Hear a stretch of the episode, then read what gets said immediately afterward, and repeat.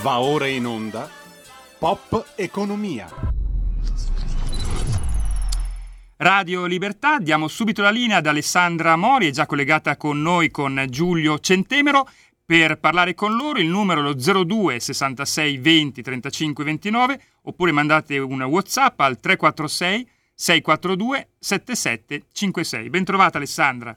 Ben trovato Giulio Cesare, a te e a tutte le ascoltatrici e gli ascoltatori. Ultima puntata del mese di maggio, 31 maggio, Pop Economia Rumore, una nuova puntata.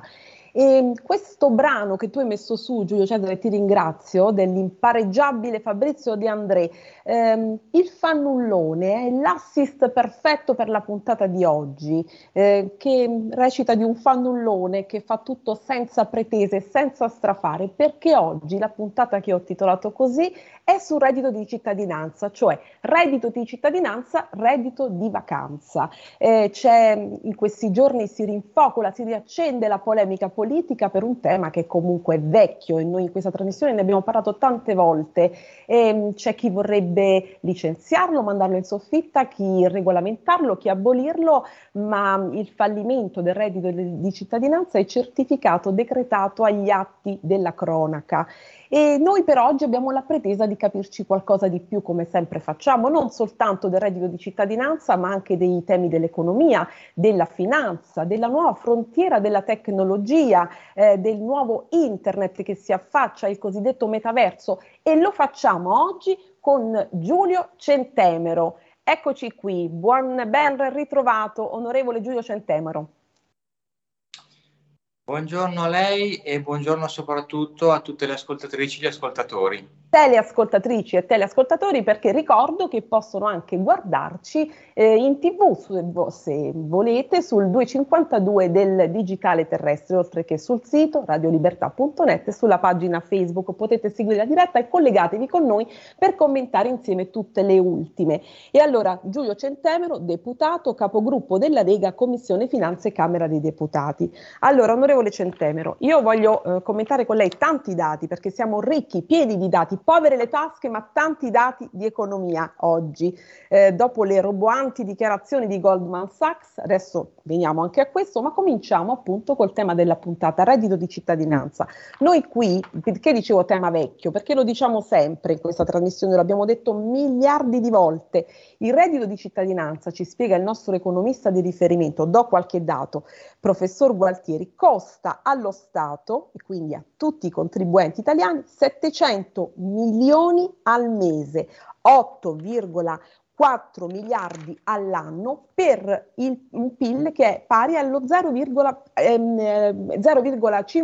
del nostro PIL, volevo dire una fettina del nostro PIL. E poi tutta la polemica a cui accennavo ha cominciato giorni fa, lei lo saprà benissimo, il ministro Garavaglia, che ha detto appunto il reddito eh, di cittadinanza fa mancare 250 mila operatori al turismo a proposito di vacanze. Poi c'è stata Confcommercio con un'indagine di un, una ricerca, il 68% delle aziende del terziario del capoluogo lombardo non riesce a trovare e a collocare lavoratori. Poi c'è stato il presidente eh, di eh, Confindustria Bonomi che ha strigliato proprio il governo su questo e ha detto il ministro del lavoro si trova nella posizione scomoda di cercare un posto ai navigator. Insomma, tanti indizi che fanno una prova, un Matteo Salvini durissimo su questo, un Renzi che addirittura vuole eh, fare una raccolta firme per abolirlo. Che si fa? È un qualcosa di riformabile, di culturalmente diseducativo? Ci dica un po'. Il reddito di cittadinanza, così come è strutturato, è chiaro che è servito a poco. La vicenda dei navigator è la palissiana, nel senso che alla fine a quelle persone probabilmente eh, importava comunque, magari non a tutti, qualcuno era veramente spinto da una volontà di portare i giovani sul mondo del lavoro, però così non è stato e eh, la fine è stata quella di avere ancora ulteriori dipendenti pubblici a nessuno scopo, a nessuno scopo. Quindi questo è il vero tema. Questo è il vero tema e eh, l'altro vero tema è che vanno creati degli incentivi e non des- disincentivi, soprattutto in un momento in cui usciamo dalla pandemia, in cui, e ne parlavamo ieri anche con uh, Margherita Carpinteri durante un mio webinar sulla mia pagina YouTube e Facebook, eh, le abitudini sono cambiate, quindi tanti, tante ragazze, tanti ragazzi hanno vissuto certo un periodo terribile, hanno delle fobie, eh, dall'altro lato però hanno anche vissuto nella comodità eh, della casa, tanto che assistiamo, personalmente mi è, mi è, capitato anche di assistere al litigio di un genitore con, i, con il proprio figlio perché questo ha rifiutato un posto di lavoro. È vero che in alcuni casi alcune offerte sono veramente irricevibili, nel senso che eh, a volte anche alcuni datori di lavoro si aspettano prestazioni eccezionali per, per nulla, fare. diciamo, per una paga minima, e questo sì, però però non è sempre il caso non, e non è nella maggior parte de, dei casi il caso. Quindi bisogna proprio creare uno strumento diverso di, di sussidio, di sostegno solo per chi realmente non può lavorare e anche con degli incentivi che siano premianti e che portino verso il lavoro, non verso la cronicità diciamo, de, del, del, non impiego. Del non impiego. La posizione della Lega è per riformare questa misura? O per abolirla? Va, va cambiata in maniera copernicana. Radicale. Mm. Radicale, certo. Bene, perché c'è un Conte molto disturbato su questo, insomma, i grillini promettono battaglia anche su questo, insomma, si paventa una crisi di governo su questo e su altri temi. Potrebbe essere un escamotage per fare schermaglia politica, invece che magari eh, risolvere eh, definitivamente eh, su appunto una misura che è fallimentare agli atti, perché soltanto, e voglio citare quest'ultimo dato giusto per chiudere questo quadro, sono oltre un migliaio alla Procura di Roma ehm, solo a, a, a ora, in questi giorni, eh, ultimo dato, per avere indebit- le persone che hanno eh, ricevuto indebit- indebitamente il reddito di cittadinanza, quindi questo sussidio, più tutti i sfurbetti, i delinquenti e quindi insomma vari ed eventuali che sappiamo tutti dalla cronaca. Certo, va bene, Conte minaccia schermaglia, la storia ci dice che la schermaglia non ci sarà o che comunque sarà qualcosa di assolutamente soft se non ridicolo. L'abbiamo visto per esempio su eh, la TAV o le altre grandi opere, eh, insomma le, le, grosse battaglie, le grosse crociate grilline che poi si sono sciolte come neve al sole di fronte alla possibilità di non essere il governo o di fronte ad, altre, ad, altri, ad altri ostacoli.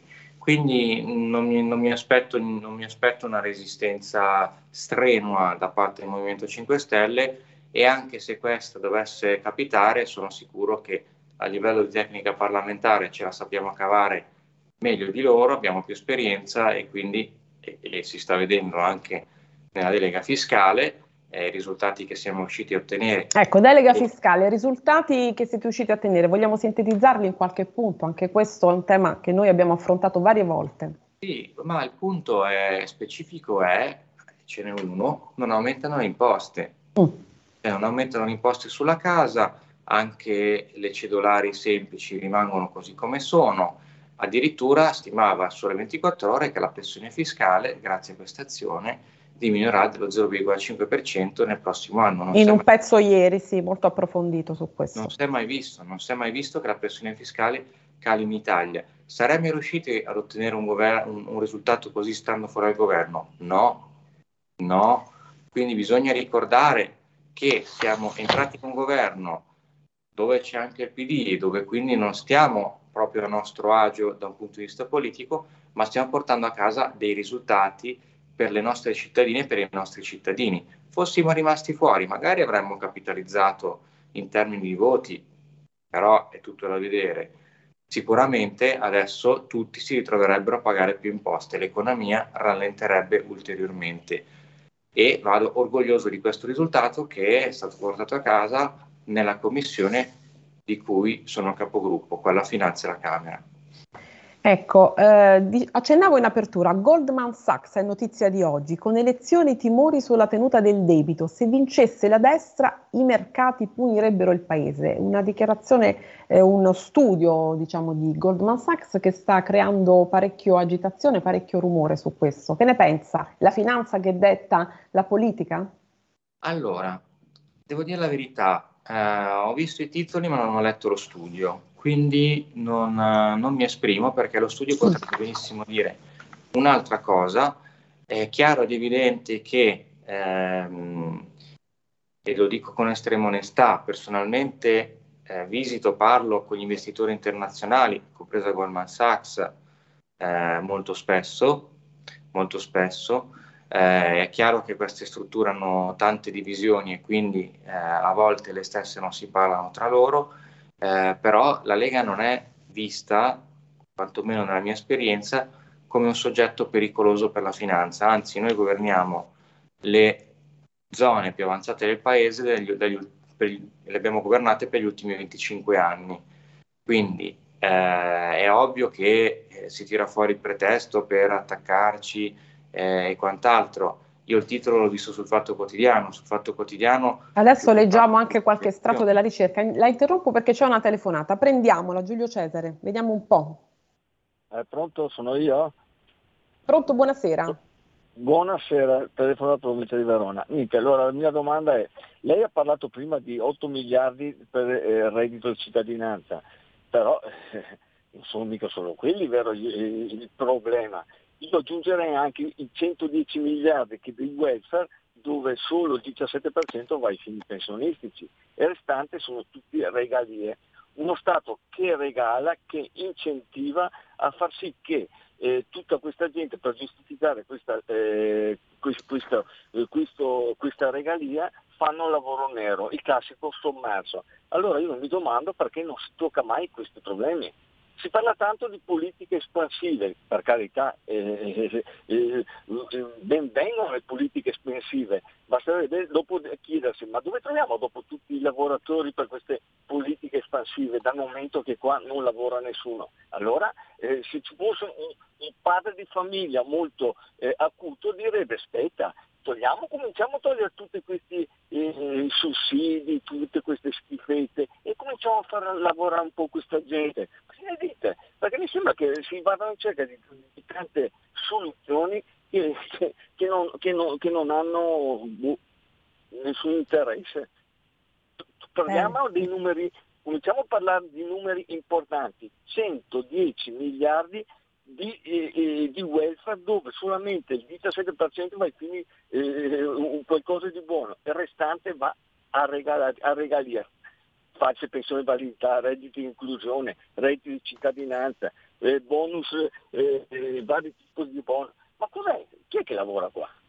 Grazie, posso avere una risposta? Grazie. Grazie, è comprensibilissima e chiarissima la domanda. Eh, torniamo al tema principale, ritorniamo all'inizio, gioco dell'oca, no?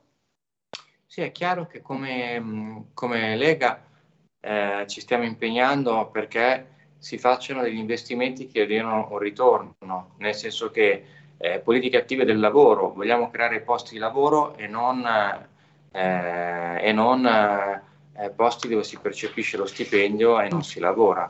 Quindi verso questa direzione ci stiamo andando, però è chiaro che eh, serve del tempo serve del tempo, ma stiamo lavorando molto alla creazione eh, anche di eh, skills che stiano al passo con i tempi. Stiamo lavorando alla formazione STEM, abbiamo fatto approvare una norma eh, sulla, eh, sull'educazione civica, che lei mi dirà ma cosa c'entra? In realtà il responsabilizzarsi, il capire che ehm, va fatta squadra, l'avere un minimo di nozione di educazione finanziaria, porta ad avere dei cittadini più coscienti e anche più critici nei confronti eh, dello Stato, se vogliamo. Poi lei parla con uno che, eh, che, insomma, che sposa a pieno il liberismo, quindi a mio avviso lo Stato deve essere il più leggero possibile. Quindi anch'io, come il Signore prima, alleggerirei l'intervento statale in tutti i sensi, alleggerirei la struttura statale in tutti i sensi. Ecco, eh, liberismo, economia, nuova economia, innovazione. Eh, giorni fa c'è stata l'assemblea di Asso Lombarda, un palco privilegiato, importante. E, mh, ora noi stiamo parlando nell'ora settembre di reddito di cittadinanza. Non le sembra un termine così vecchio, reddito di cittadinanza, assist- assistenzialismo? Qui ad Asso Lombarda si è parlato di innovazione, di giovani, di formazione, di carenza di informazione. Reddito di cittadinanza e nuova formazione, nuovi investimenti sono due cose che stridono abbastanza e proprio il presidente di Asso Lombarda Spada ha gettato un po' un ponte no? con l'economia e i giovani e dice guardiamo i lavoratori di domani, ma per guardare, e torniamo di nuovo al tema di partenza, i lavoratori di domani bisogna investire, investire sulla formazione, cosa che in Italia non si fa.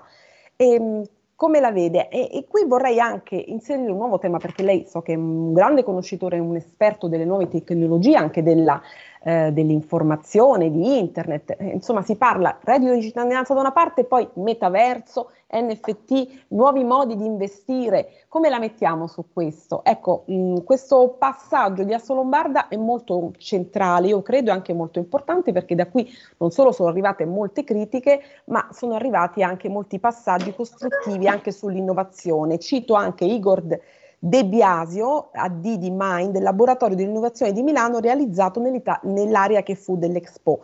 E mh, mm, proprio eh, De Biasio ha parlato di innovazione, di sostenibilità, di nuove tecniche proprio di produzione, di produttività. Allora, da che parte cominciare? Cominciamo da Asso Lombarda, dal nord che produce, dalla... Mm, certo. Sì, sì, sì, era una, mia domanda retorica. Lo so, lo so benissimo. Il tema è è vasto, ma poi alla fine è sempre lo stesso, insomma, giriamo intorno sempre allo stesso tema. Io credo che bisogna cominciare a osservare eh, da un altro punto di vista mm. tutto quanto, no? Quindi quando ci sono dei problemi, le soluzioni non vanno mai cercate eh, sui manuali già scritti, perché in momenti storici come questo, eh, dove usciamo da un secondo grandissimo cigno nero che è stata la pandemia, c'è un conflitto in corso, bisogna eh, adattarsi ai nuovi scenari competitivi. Ok? Ah, ecco, ci eh, stiamo ancora... perdendo Mimmo da Genova. La posso interrompere per questa telefonata? Sì, Noi ascoltatori, poi privilegiamo il filo diretto con gli ascoltatori. Prego, signor Mimmo da Genova. Ah, buongiorno. Buonasera, buonasera sì, a lei. Volevo fare una riflessione su un dibattito che ho sentito ieri a Mattino 5 prego, sul prego. problema dei, dei lavoratori e dei stipendi della ristorazione. È uscito fuori che in Europa, in questo settore, tutti prendono dai 9 ai 10 euro l'ora i lavoratori e quindi il sacrificio lo, possono, lo fanno volentieri per quei turni e niente, è che il problema è che giustamente gli imprenditori sono pieni di tasse. Dice se noi diamo 10 euro, uno stipendio di 1800 euro, allora il lavoratore ci costa quasi 5.000 euro al mese. E giustamente allora bisogna, dico io, bisogna lanciare la flat tax, a mandare via sto governo più presto e mettersi d'accordo con mettere sul, eh, sul programma di governo subito la flat tax, in modo da abbassare le tasse e alzare le tariffe orarie. Anche nel mio settore dove lavoro io, il terziario, che prendo 1000 euro, un, un culo tutto il mese, ah, siamo carichi di responsabilità in questo settore del terziario, al multiservizi, per 1000 euro al mese. Capisce? Eh, allora, facciamo sta flat tax, togliamo le tasse e aumentiamo queste benedette tariffe orarie non mi sta bene a me di questi signori di, Goldman Sachs devono stare zitti e tacere perché se no ci mettiamo di nuovo la nostra banca nazionale e rimandiamo un po' a, fare le uova con la gente. Chiarissimo, grazie signor Mimmo, grazie. Eccoci, onorevole Centemero, siamo... Non vedo più. Eh sì, Alessandro, ora richiamiamo subito Giulio. Ah, non importa. E adesso mentre noi richiamiamo l'onorevole Centemero commentiamo appunto insieme tutti questi dati. Telefonateci, state con noi, è importante anche ascoltare le vostre voci. Ripeto, un tema che noi abbiamo affrontato molte, moltissime volte e mh, quello che ha detto anche il presidente di Confindustria giorni fa è molto importante. Bonomi ha attaccato il governo su Radio di cittadinanza, il ministro del lavoro deve trovare un posto in navigator perché quando lo avevamo detto noi, dice il presidente di Confindustria su Radio di cittadinanza sembrava lesa maestà e ora e quindi una bella frecciatina, una bella menata al governo. Siamo arrivati al paradosso che abbiamo un ministro del lavoro che deve trovare un lavoro ai ai navigator che erano stati presi per trovare lavoro a chi non ce l'aveva. E giorni fa anche sulla 7 ci sono state molte polemiche perché un servizio delle Iene è stato fatto dove appunto con un imprenditore si andava a um, chiedere insomma a dei lavoratori disoccupati che però percepiscono il reddito di cittadinanza, volete, volete un posto di lavoro, siamo pronti, e invece loro hanno risposto non sapendo che eh, c'era un servizio giornalistico dietro, no grazie, noi preferiamo eh, comunque percepire il reddito di cittadinanza. E quindi questo è, noi l'abbiamo detto molte volte, qui con il nostro professor Guartieri, un, um, una misura eh, desueta, antiquata e soprattutto irriformabile perché culturalmente diseducativa, cioè non si può comunque tenere, eh, continuare a tenere questa misura. E mm, in Asso Lombarda, appunto, come eh, dicevamo col, mm, con Giulio Centemero, si è parlato anche molto di energia e si è detto investire subito sul nucleare, oltre che sulla formazione professionale, istruzione, carenza di capitale umano perché le nuove generazioni non aspettano e Spada, appunto, dicevo prima, il presidente di Asso Lombarda ha gettato questo ponte molto importante. In Asso Lombarda c'è stato un po' tutto il gota della finanza, eh, dell'imprenditoria, soprattutto diciamo del cerchio del nord. Eh, si è guardato appunto i lavoratori di domani, un palco privilegiato su questo. E continuiamo allora ehm, anche a... Eh, commentare insieme gli ultimi dati. Tutto ciò non basta perché se l'Italia davvero, eh, di, si dice da Lombarda, va verso, ambisce all'autonomia energetica, il nucleare non può che essere una parte importante del mix di fonti. E allora, eh, dunque, ehm, diciamo anche la polemica si rinfocola in questi giorni, eh, come dicevo anche con l'onorevole Centemero, adesso vediamo se riusciamo a recuperarlo, Cesare magari anche in voce. Certo, lo stiamo chiamando al telefono, intanto Alessandra abbiamo un ascoltatore per te. Sì, benissimo. Chi, chi parla? Buongiorno Mauro da Reggio Emilia. Mauro, buongiorno, come vanno le cose a Reggio Emilia? Com'è la situazione a Reggio Emilia? Eh, sul reddito di cittadinanza, vediamo un po', un occhio di un ascoltatore. Che cosa tu sai, Mauro? Cosa puoi dirci? No, io adesso no perché sono in pensione, perché ho 67 anni. Ho lavorato sempre nel settore del, dell'arredamento perché producevo la ditta per cui lavoravo, ero uno dei due capi area responsabili del nord Italia e producevamo un prodotto che era quasi leader di mercato perché io mi permettevo di venire a vendere, a, cioè avevo un rappresentante che mi vendeva a Meda, Lissone e Cantù e poi, e poi per il resto dell'Italia. Comunque a parte questo, eh, io ho l'esperienza di aver visto quello che è l'Italia eh, sì. dal, dal, dal 90 e poi post 90 eh, noi siamo la seconda manifattura in Europa, questo è vero, o forse era vero, perché con la crisi del subprime che ci è stata ribaltata completamente addosso, noi abbiamo perso il 25% della produzione manifatturiera e questa è già una cosa. Dal 90 lo stipendio, il, la, il reddito eh, che, che, percepisce un lavoratore ha un potere d'acquisto che è diminuito del 3% rispetto al 90%, mentre tutti sono aumentati.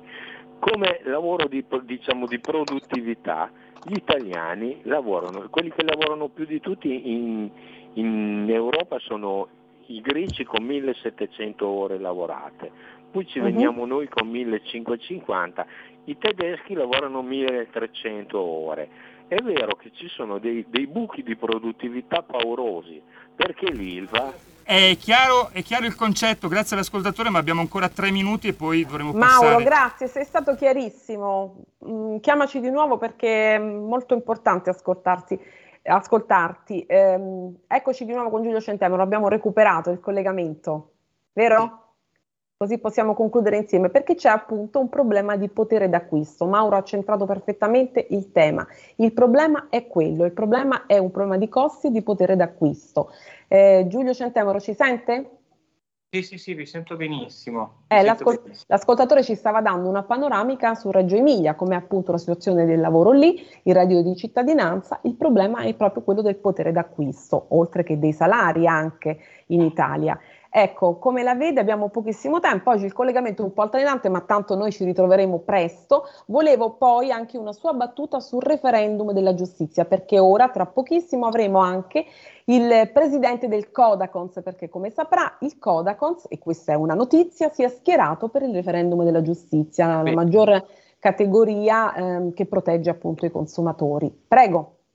I referenda sulla giustizia sono importantissimi perché il nostro paese è sostanzialmente uscito da un quadro di certezza del diritto dove deve rientrare, altrimenti, guardando dal mio punto di vista di qualcuno che sta in Commissione Finanze, il tema è che eh, non solo gli investitori internazionali decidono di non investire più in Italia, ma sono gli italiani stessi che vanno a investire da un'altra parte, perché è ovvio che eh, dove non c'è certezza del diritto anche l'investimento al denaro non è al sicuro. E quindi solo dal punto di vista finanziario dico questo, eh, va assolutamente riformata la giustizia e questo è uno, una delle prime cose che evidenziano gli investitori internazionali durante gli incontri che tengono con la politica. Eh, quindi riformare la giustizia fa anche bene all'economia? Assolutamente sì, assolutamente sì. Dopodiché bene. il potere d'acquisto evidentemente è calato, eh, è calato nel corso degli anni per, per svariate ragioni. Eh, prima c'è stato il cambio con l'euro, che è stato svantaggioso da un punto di vista di potere d'acquisto. Poi vediamo adesso che stiamo subendo un'inflazione eh, dovuta, accentuata, non dovuta. Abbiamo un minuto, stiamo proprio chiudendo. Eh, sì, sì, chiudi. certo. Quindi il tema si pone, bisogna lavorare sui tassi di interesse. Sui tassi di interesse e creare nuovi posti di lavoro. Punto. E allora la saluto, ma io l'aspetto di nuovo a breve perché con lei vorrei fare, vorrei parlare in un focus sul metaverso, questo sconosciuto o conosciuto, perché lei è un grande esperto di queste tematiche. Noi abbiamo ehm, fatto precedente una puntata su Terra Luna, le criptovalute o le certo. criptoattività e vorrei insomma un uh, suo uh, parere su questo. Quindi a presto e grazie per oggi.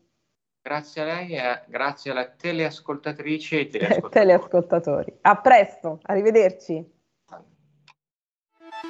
Stai ascoltando Radio Libertà, la tua voce libera, senza filtri né censure, la tua radio.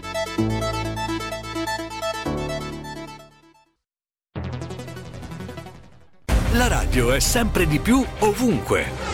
Io la radio la ascolto in auto con tutti i nuovi programmi, perché ho la radio DAB. E tu? Io al lavoro ascolto la radio dal mio computer. E tu? Io a casa l'ascolto dalla mia TV. E tu?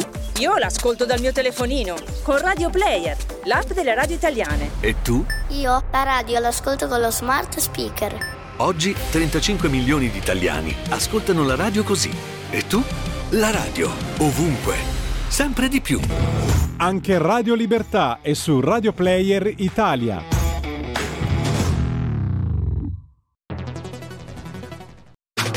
Stai ascoltando Radio Libertà. La tua voce libera, senza filtri né censura. La tua radio. La tua radio è ascoltabile anche con la televisione in digitale. Sul telecomando della televisione digitale o del tuo ricevitore digitale puoi scegliere se vedere la TV o ascoltare la radio. Risintonizza i canali radio e troverai anche Radio Libertà, canale 252.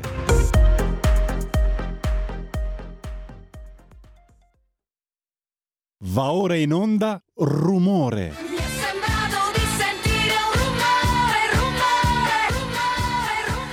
Radio Libertà, eccoci alla seconda parte di Pop Economia, ridiamo subito la linea ad Alessandra Mori. Grazie Giulio Cesare. Allora, cominciamo sulle note della mitica e indimenticabile Raffaella Carrà, rumore. Rumore perché oggi è il rumore che sta facendo, che farà il Codacons, la, più, la principale associazione di protezione dei consumatori italiani, che, udite udite, si schiera per il referendum. Nel silenzio assordante, nel rumore del silenzio, come spesso dico io, perché anche il silenzio può far rumore del momento, solo la Lega, i radicali e qualche organo di informazione, tra cui Radio Libertà, Radio Radicale, qualche giornale, parla di questo referendum 12 giugno della giustizia. E noi oggi abbiamo il piacere, ho il piacere di avere qui il presidente del Codacons, l'avvocato Gianluca Di Ascenzo. Benvenuto qui, presidente del Codacons. Grazie a voi per l'invito in trasmissione. Ed eccoci allora, Presidente, tanti, un tema molto importante, il Codacons io seguo sempre, ne scriviamo, ne parliamo sempre perché è l'associazione che tutela i consumatori, però il Codacons punta ora tutto ehm, sul referendum perché il tema della giustizia è anche molto incentrato appunto sui diritti no, dei consumatori e ehm, voi avete aperto uno sportello SOS Mala Giustizia, mi dica lei, col fine dichiarato di offrire assistenza ai cittadini che subiscono abusi e ingiustizie nell'ambito di processi e proge- procedimenti giudiziari. E, ehm, è così? Sì, è corretto. Diciamo che la nostra associazione da sempre ha inserito nello statuto lo strumento dell'azione giudiziaria come metodo per perseguire la tutela di, di questo diritto fondamentale, quindi ce l'abbiamo nel nostro DNA. E l'anno scorso, quando abbiamo conosciuto la storia di un'anziana signora di 74 anni che è stata oggetto di un'esecuzione immobiliare, nonostante il titolo fosse stato dichiarato nullo, ha portato alla, l'associazione a decidere di aprire questo sportello SS eh, ma la giustizia proprio perché eh, cerchiamo di dare la voce a chi non, non ha strumenti per, per, difendersi. Molto spesso ci è capitato di dover accogliere persone che si trovano in difficoltà, non avevano non i soldi, non sapevano a chi rivolgersi e, e quindi pur essendo la tutela dei diritti fonda- dei consumatori una, diciamo, l'azione principale, l'ambito principale della, di azione della nostra associazione, al tempo stesso noi eh, abbiamo moltissimi avvocati sul territorio e cerchiamo di offrire anche questa assistenza a chi è più debole e chi non, non riesce a reagire per non ingoiare il rospo come, come il motto della, della, eh. nostra eh. associazione. Per non ingoiare il rospo. Allora, le ragioni di questa battaglia referendaria, ecco, lei l'ha detta, ne ha detta una fondamentale, è proprio per non ingoiare il rospo allora che voi vi siete messi in questa battaglia tutta sul referendum della giustizia, peraltro come ribadisco nel silenzio assordante del momento, perché pare che nessuno se ne curi a livello informativo, anche se per Eurispes c'è la caporetto dei tribunali e toghe, cioè due italiani su tre non si fidano del sistema della giustizia, però pare che già sia scontato che non si raggiunga il quorum perché comunque è mancata sicuramente la parte principale, quindi una corretta informazione. Avete giustamente detto, non se ne è parlato quasi per nulla e a noi tutti gli istituti di, che consentono al cittadino di, di esprimersi, di, di, democrazia diretta, devono essere utilizzati perché eh, non, cioè, sempre il rischio all'orizzonte insomma, di, un, di, un, cambiamento, non nel nostro paese per fortuna, però quello che sta accadendo in, eh, in Europa ci deve far ricordare che non dobbiamo mai eh, abbassare la guardia e tutelare i nostri diritti fondamentali. Se ne parla molto poco una, una cornice, insomma, l'Italia nella, nella, classifica, nel ranking, come si dice, del, del World Justice eh, Project, su 128 paesi al 34 posto. Insomma, questo non è sicuramente un dato eh, confortante, considerando che noi ci, ci consideriamo la patria del, del diritto. Consideriamo anche esatto. che l'anno scorso, a ottobre, la Corte europea dei diritti dell'uomo ha eh, condannato l'Italia per l'eccessivo formalismo della Corte di Cassazione nei procedimenti civili. Insomma. Quindi vuol dire che c'è qualcosa che non funziona. L'Italia non, non merita di stare al 34 posto e probabilmente questo referendum può aiutare, avrebbe dovuto aiutare ad accendere i riflettori sulle inefficienze del nostro sistema che non, non, non hanno delle conseguenze solamente sui diritti dei, dei, cittadini, sui diritti fondamentali, ma co- fanno sì anche che gli investitori stranieri non, eh, decidano di non investire nel nostro paese perché sanno. Come dicevamo che... poco fa, esatto. esatto. E quante cause penali voi contate che mm, eh, avete avuto insomma, su, su, questo? Quante ne sono state diciamo, riassunte?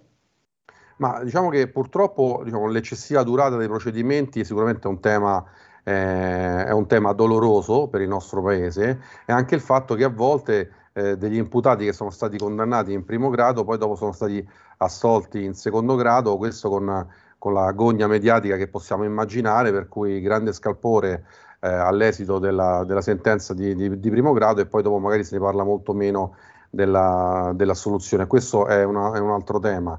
Noi siamo intervenuti nei, nei principali procedimenti e procedimenti penali, pensiamo anche al processo di Ilva, insomma a Taranto siamo intervenuti, noi ed altre associazioni, così come nei crack bancari in diverse, in diverse occasioni, ma non solo, anche nei procedimenti dove ci sono stati degli illeciti in ambito sportivo, pensiamo al calcio scommesso, insomma la, la lista potrebbe essere lunga. lunghissima. Mm. Però questo proprio perché noi cerchiamo comunque di far sentire anche la voce dei cittadini in questi procedimenti.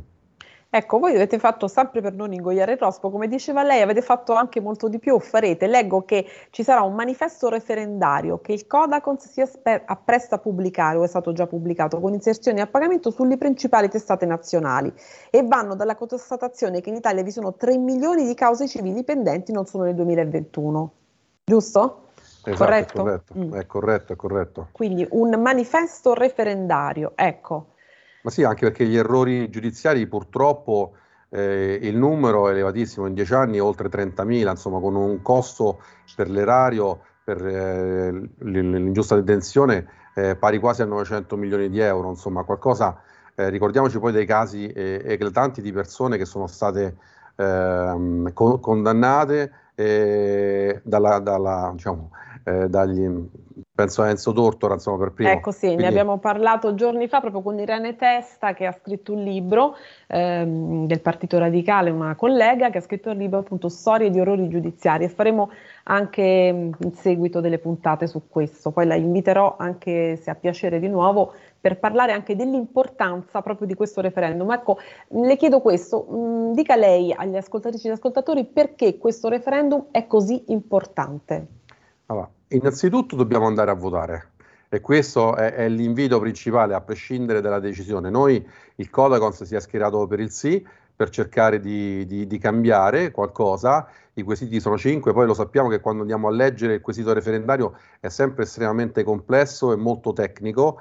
Invitiamo tutti quanti a leggere, grazie anche alla vostra trasmissione che è possibile semplificare. Ci sono degli Sì. automatismi oggi che Perfetto. rischiano di pregiudicare la, la- la carriera di eh, amministratori degli enti, degli enti locali, piuttosto che il grande tema dibattuto per molti anni della separazione delle carriere, così come anche Esatto. il caso ecco. Palamara che ha fatto eh, puntare i riflettori sul, sul- sul tema delle, delle- delle cordate, delle correnti, il mondo della giustizia, su chi eh, alcuni semplificano sulla pagella dei magistrati che potranno eh, essere giudicati non solamente dai, eh, dai distretti della Corte di Cassazione e quindi dal Consiglio distrettuale, dai magistrati, ma anche dai membri togati. Insomma, quindi secondo noi è importante innanzitutto andare a votare e esprimere la, la- la nostra decisione. Poi dopo vedremo eh, nel rispetto dei principi di democrazia che diciamo prima, eh, poi che cosa si deciderà, sperando che il quorum venga raggiunto. Si Certo, raggiunga, ecco. il rumore che- del silenzio, come Il rumore del silenzio. voi, Sa che cosa mi ha colpito molto leggendo un po' sul vostro sito?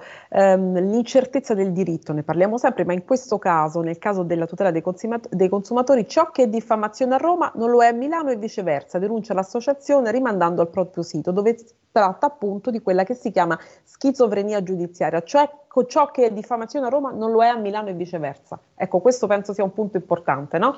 Beh sì, c'era un antico brocardo latino, ehm, permettetelo, insomma, diceva tot capita quod sentenze, ossia tante persone a decidere, tutte sentenze diverse, insomma, a volte ci sono le sezioni dei tribunali che cercano di uniformare un po' quella che è la giurisprudenza su, alcuni, eh, su, su alcune questioni, non sempre ciò accade, certo che crea incertezza del, del diritto sapere che a Roma viene considerato in un certo modo, poi magari il Tribunale di Milano dice diversamente. Ci sono dei lavori che vengono fatti a livello nazionale per quanto riguarda ad esempio le- i criteri per il risarcimento del danno da diffamazione a mezzo stampa, insomma, si, si sta lavorando, però sicuramente c'è ancora molto da fare. Benissimo, e allora sul tema del referendum senz'altro ne riparliamo e quindi mi porto avanti, la inviterò senz'altro di nuovo. Parliamo un po' dei consumi e l'ultima indagine del Codacons, ombrelloni, dagli ombrelloni agli aerei sarà l'estate più dispendiosa di sempre, perché insomma noi cominciamo dall'economia, andiamo al rumore e più rumore di così e siamo tutti un po' preoccupati, no? Per le tasche, i cittadini sono preoccupatissimi per i conti e per le tasche. In che senso? Che cosa dobbiamo aspettarci? Eh, purtroppo iniziamo a vedere le conseguenze concrete non solo al supermercato dell'aumento del costo dell'energia, dei trasporti e delle materie prime, insomma, perché Mhm. abbiamo registrato una- un, diciamo, un, un dato, insomma, una, una giornata al, al mare in uno stabilimento può arrivare a costare anche 97 euro. Questo perché mm. i lettini, il costo di un ombrellone e due lettini può partire dai 25 euro per arrivare fino a 100 a seconda del, del livello del, del, prestigio e del lusso dello stabilimento. Dello stabilimento. Mm. aggiungiamo le, il costo dei carburanti, insomma lo vediamo tutti i giorni nonostante gli interventi del governo, purtroppo il costo della benzina e del diesel è mo- ancora molto vicino ai 2 euro al litro, l'aumento di circa il 10-12% eh, per, per, per, il pranzo, insomma è aumentato il caffè, è aumentato il, il, il pane, il, um, quindi tutto questo in attesa che eh, l'antitrust ha annunciato anche di fare delle verifiche se ci sono delle speculazioni in atto, purtroppo si concretizza con quello che noi abbiamo calcolato eh, con, uh, perché poi non abbiamo, non abbiamo, detto che questo è solamente per il trasporto con, con l'auto. Con Se l'auto, ecco. considerare gli aumenti del, del, trasporto aereo e dei traghetti, anche lì abbiamo no, visto che se bisogna rimanere a casa bisogna saperlo prima, ci attrezziamo a casa, insomma, perché se una giornata al mare deve costare 100 euro più tutto il resto, insomma, il mangiare e tutto, è chiaro che i conti no, si fanno presto.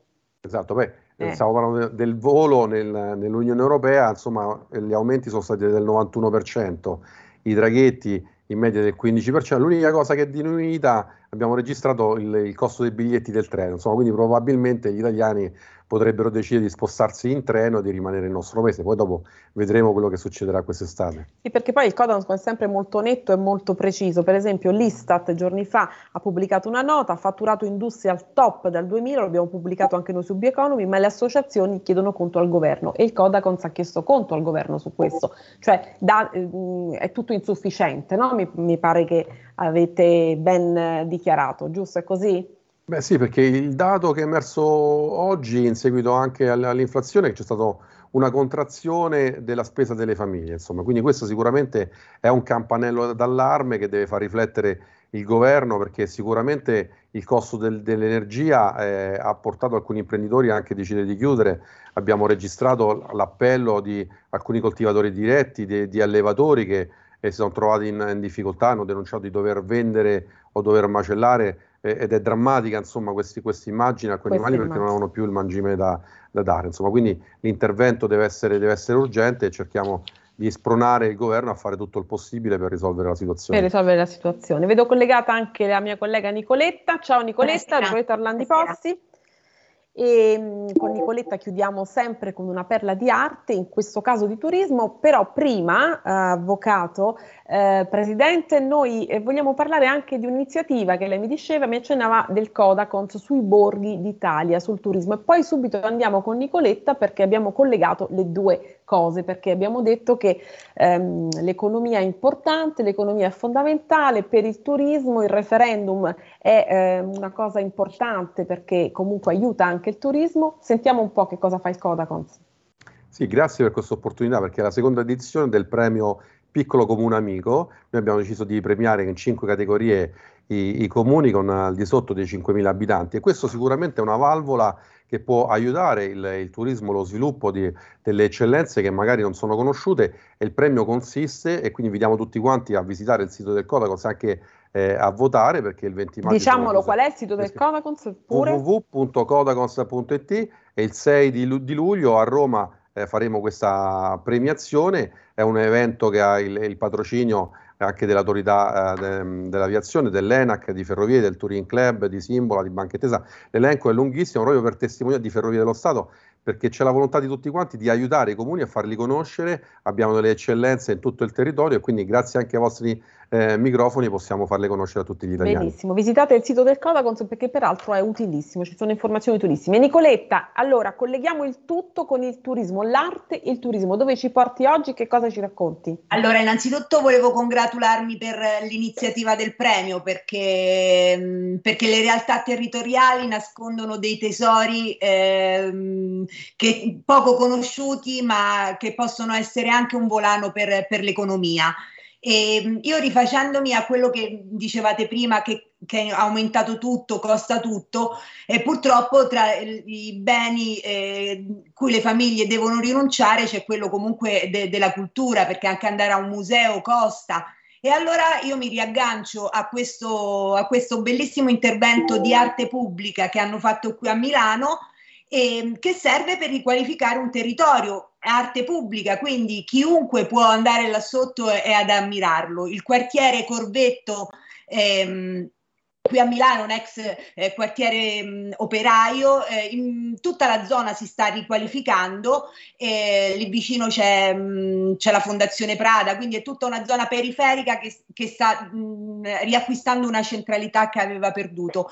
E, e il Comune di Milano eh, si è inventato l'ufficio eh, dell'arte pubblica proprio per regalare a, ai cittadini che vivono i quartieri periferici, ma anche i turisti, perché poi eh, le grandi città possono, possono permettersi eh, di, di, aumentare il numero di giorni che un turista rimane in città, eh, perché oltre alle, alle classiche tappe, Duomo, Colosseo, si può fermare anche per visitare eh, dei quartieri eh, poco conosciuti, eh, qual- eh, fermarsi qualche giorno più e godere di arte pubblica. A Roma penso alla Garbatella, a Tormarancia, hanno fatto dei, de, degli interventi di, di street art sui palazzi popolari che portano lì mm, turisti prima mm, che si tenevano alla larga da, da, quelle zone perché non le conoscevano, invece c'è tutta una realtà da scoprire. La stessa cosa ehm, stanno facendo comunque a Corvetto, dove Zed, che è un importantissimo, stiamo vedendo le immagini, mh, credo, io vedo le immagini del, del servizio che ho realizzato sul posto, Zed che è un artista olandese eh, è stato chiamato dal, dal MUDEC, che è il Museo delle Culture di Milano, a, fare questo intervento in periferia. Ed è stato incredibile anche vedere le persone che si fermavano a chiedere informazioni, eh, qualcuno gli diceva ma perché non ci hai fatto un bel paesaggio? E lui gli diceva ma questa è un'arte astratta tipo Mondria, tu ci puoi vedere il paesaggio, ci puoi vedere il mare, però è stato bello ecco l'interazione anche con persone anziane del quartiere che magari questo tipo di arte non, non la capiscono o comunque mh, non ne sono così a conoscenza di, di, tutto il lavoro che c'è dietro, è stato bello che l'artista gliel'ha spiegato. E questo è solo il primo di un intervento che, um, che, che nel giro dei prossimi anni coinvolgerà tutta la, la periferia di Milano. Quanto sono importanti, Avvocato d'Ascenso, le iniziative dei piccoli comuni, anche per i cittadini consumatori non tutelati? Ma tantissimo, noi abbiamo un, un territorio meraviglioso che viene invidiato. Noi in, un, in, ogni piccolo comune abbiamo dei reperti storici, artistici che sono invidiati, che in altri paesi avrebbero, ci avrebbero costruito tutta un'economia solamente su quella realtà. Abbiamo delle eccellenze enogastronomiche, abbiamo delle...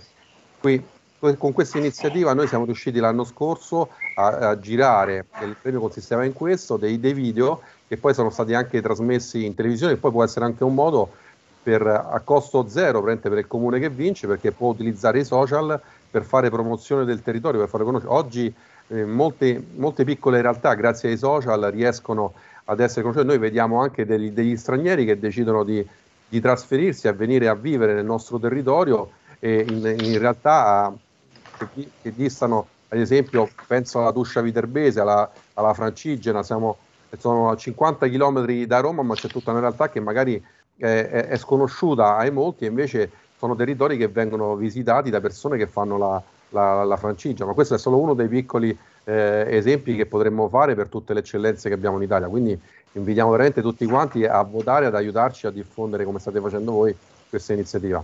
Quanto sono importanti le iniziative dei comuni, Nicoletta, per l'arte, per il turismo e per l'economia? Tantissimo, tantissimo. Quanto? Eh, nel, nel, senso che a parte il turismo, ma anche eh, dal punto di vista della, della comunità, eh, sapere di vivere in un eh, comune importante dal punto di vista eh, del, del, bene architettonico, del, del, quadro particolare che ha nella chiesa, del convento, sa- sapere che tu appartieni a questo territorio, secondo me è importantissimo.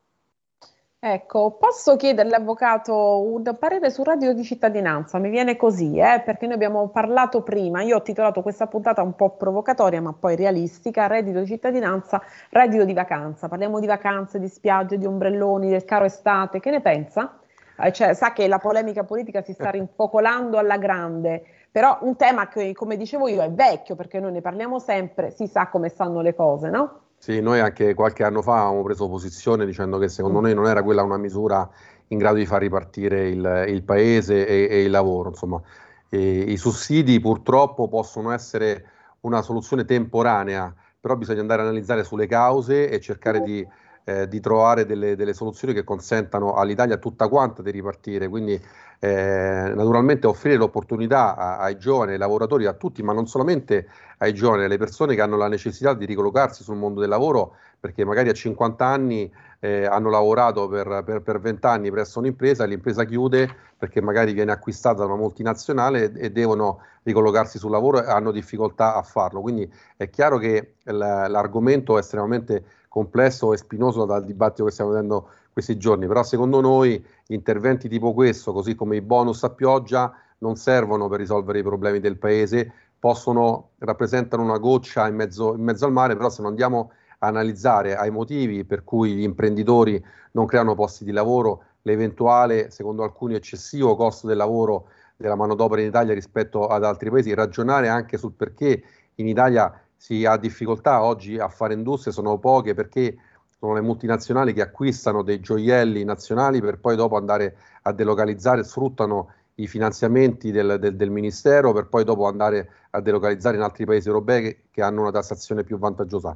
È chiaro che bisogna qui sedersi tutti quanti attorno al tavolo con, con i sindacati che lo fanno cercano di farlo nel miglior modo possibile, con chi ha la responsabilità di governare il nostro paese, ma sentire anche gli imprenditori perché abbiamo anche del, la fuga dei cervelli, abbiamo del, del, delle persone che all'estero riescono, riescono a, ad avere, a vincere dei premi, a, a sviluppare dei, dei, brevetti e poi nel nostro paese penso a quante start-up italiane, quante eccellenze italiane eh, abbiamo dovuto far espatriare e oggi avrebbero difficoltà a esprimersi e avere successo nel nostro paese. Ecco Nicoletta, anche intelligenze italiane sull'arte no? che sono state costrette ad espatriare perché qui non potevano esprimersi appieno. Che ne pensi? Voglio anche su, un tuo parere su questo. Sì, assolutamente. Ehm, ci sono dei programmi eh, per gli artisti specifici, residenze p- per creare, cosa che qui in Italia sta, decolla- sta decollando molto a fatica e comunque sempre con l'intervento dei privati. Bene, oggi eh, abbiamo chiuso perfettamente in linea, evidentemente siamo tarati bene su tutto. Dunque io ringrazio il Presidente del Codacons, lo inviterò presto sul tema del referendum e su tutto il resto perché credo sia fondamentale, questa battaglia è una battaglia di civiltà, quindi per tutti, grazie.